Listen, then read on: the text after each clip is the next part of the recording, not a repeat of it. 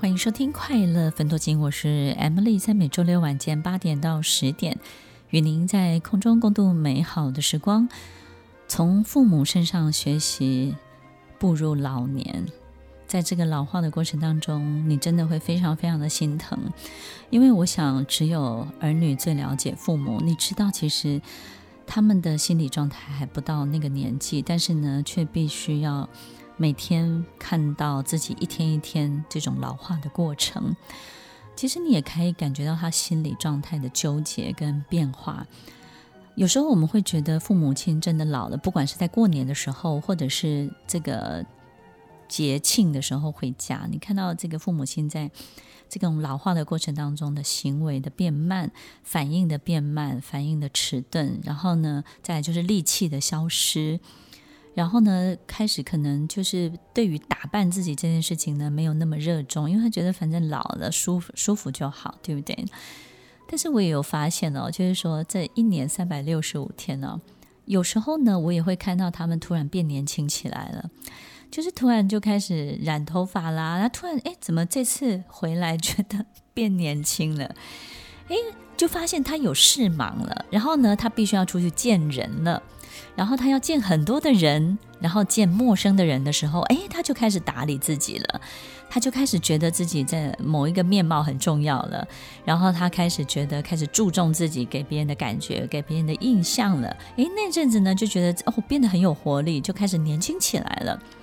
然后突然发现呢，哎，他又被尊敬为一个很重要的领袖或是领导者，某一个社团的一个一个领导者，哎，他就觉得说，哎，自己有 power 了，哎，又开始活起来了。所以听众朋友，其实这个中间的过程当中，并没有改善什么，其实就是在社会化、社会的力量、社会力这件事情呢，他又重新回到一个手感了。然后我们就发现，哎，他就又变年轻了，对不对呢？然后如果你今天，跟你相处的人是一个小你二三十岁的人，然后你每一天都跟这些人相处，你也会冻龄的。为什么呢？因为你用这样的心态在想所有的事情，对不对？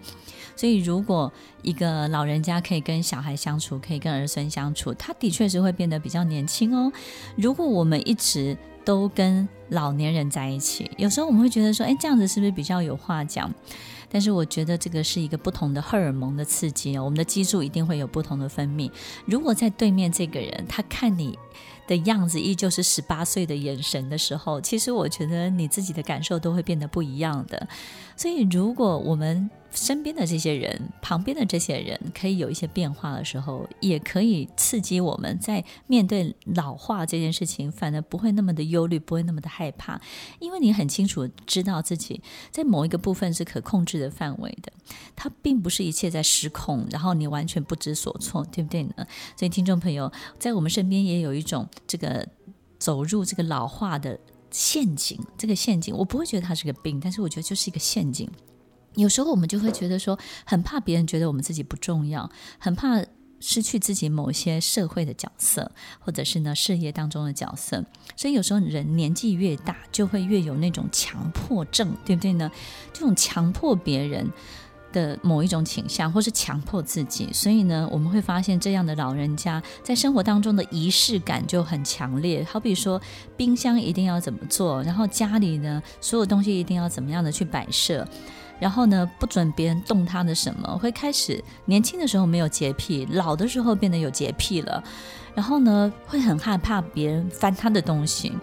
然后呢，你会觉得他年纪越大，怎么越难相处，对不对？越难相处就是说，你会发现他什么东西都不让你碰，然后什么东西都觉得你是不是有什么其他的企图或者是意图，他非常容易的去怀疑你。然后呢，他非常担容易担心跟害怕自己的东西不见，或者是呢失去。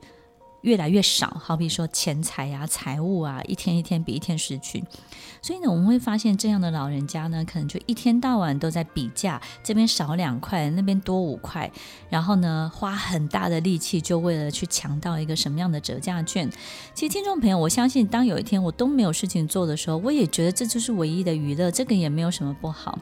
可是，听众朋友，我们不要因此而产生焦虑，对不对呢？我们也不要因此而产生对很多事情的怀疑，好比说。别人可能来了我们家，我们就觉得他会是要来蹭饭吃的吗？对不对？他拿走那个东西是什么？我们会发现呢，这样的有强迫行为的老人家呢，越来越怀疑别人，越来越不相信别人。那这样的情形，假设越来越严重，我们就容易进入老老年人家经常会有的这种譫妄症，对不对？有时候譫妄呢，可能是一下下一下子而已，可能有时候又非常非常非常的严重，可能就会有一种这种被迫害的妄想。所以，听众朋友，其实让自己松绑真的很重要，你必须要开始走出去，然后去见见陌生人，对不对呢？不要把自己就关在家里，虽然在家里非常非常的安全。你要告诉自己，不管你是什么样的面貌，总有会注意到你的人哦。当你越来越没有办法相信别人，表示我们自己的世界一定越来越狭窄。那也就是我们把自己退到很后面，把自己藏起来了。所以，听众朋友，这个是年纪的关系，这个也是对自己变得更没有自信的一种体会跟感受。当你因为年纪的关系开始不相信自己的，你就会开始不相信别人哦。害怕变老是一件非常正常的事情，所以大家不要太担心。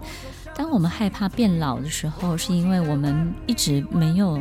非常的清楚自己真正的年纪到底落在什么样的数字。当我们试着去了解自己真正的年纪的时候，你就不会害怕喽。听完今天的节目后，大家可以在 YouTube、FB 搜寻 Emily 老师的快乐分多金，就可以找到更多与 Emily 老师相关的讯息。在各大 Podcast 的平台，Apple Podcast、KKBox、Google Podcast、SoundOn、Spotify、Castbox，搜寻 Emily 老师都可以找到节目哦。欢迎大家分享，也期待收到您的留言和提问。Emily 老师的快乐分多金，我们下次见，拜拜。